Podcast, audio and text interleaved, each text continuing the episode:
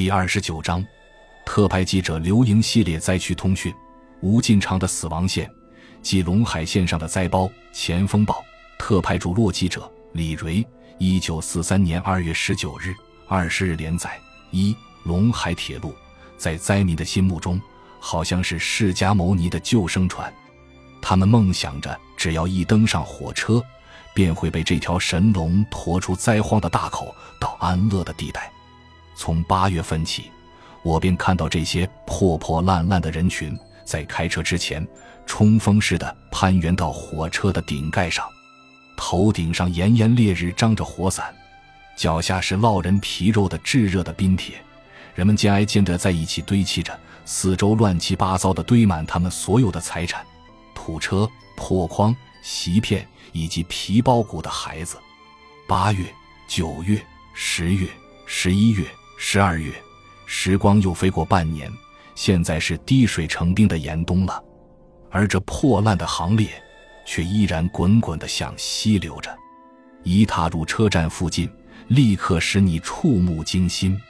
铁道的两沿，几尺高的土堆上，到处都挖得有比野兽的洞穴还低小的黝黑的家屋，有的便用几茎树枝和泥浆圈成一个圈子，一家人挤在里面。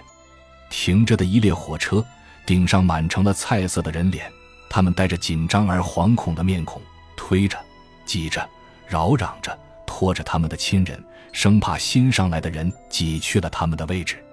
下面的人盲目地爬上头等车、三等车、邮政车，然后又绝望地绕起圈子。火车的汽笛响了，这声音激出了他们的力量。我看到一个一二十岁的少妇。在几分钟里，从车顶爬上月下三次。那个车是圆顶的冰铁皮车，有两丈多高，并没有可攀登的地方。车快开的时候，车上车下的吵嚷声、喊叫声、好哭声成了一片。我在油车的门边站着，忽然从上面落下一个只系着半边的竹筐，车下一个白发的老太婆从几尺开外把孩子抛进竹筐里。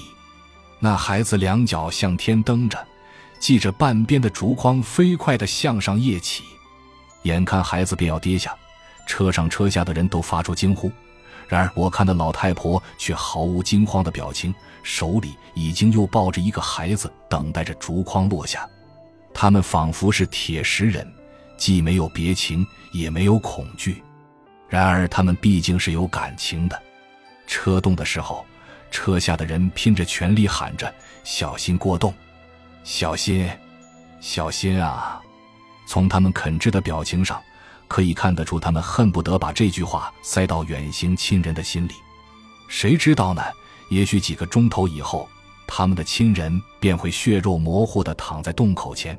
天桥下，他们是常常被这样摔下的。在渑池车站，我叩问一个执着短棍驱逐灾民的警察。我对他的行为表示非常厌恶。他说：“你不知道，好心的先生，他们攀着车栏杆，成千里、程百里地走。他们三五成群的坐在詹天佑上。如果车脱了钩呢？他们是求活命的呀！像这样攀着栏杆的人，如果不赶他下去，他准会在路上跌死，使我反而无话可说。傍晚的时候，忽然飘起雪花来。”在车厢里，脚冰冷的，仿佛要凝结到车底上。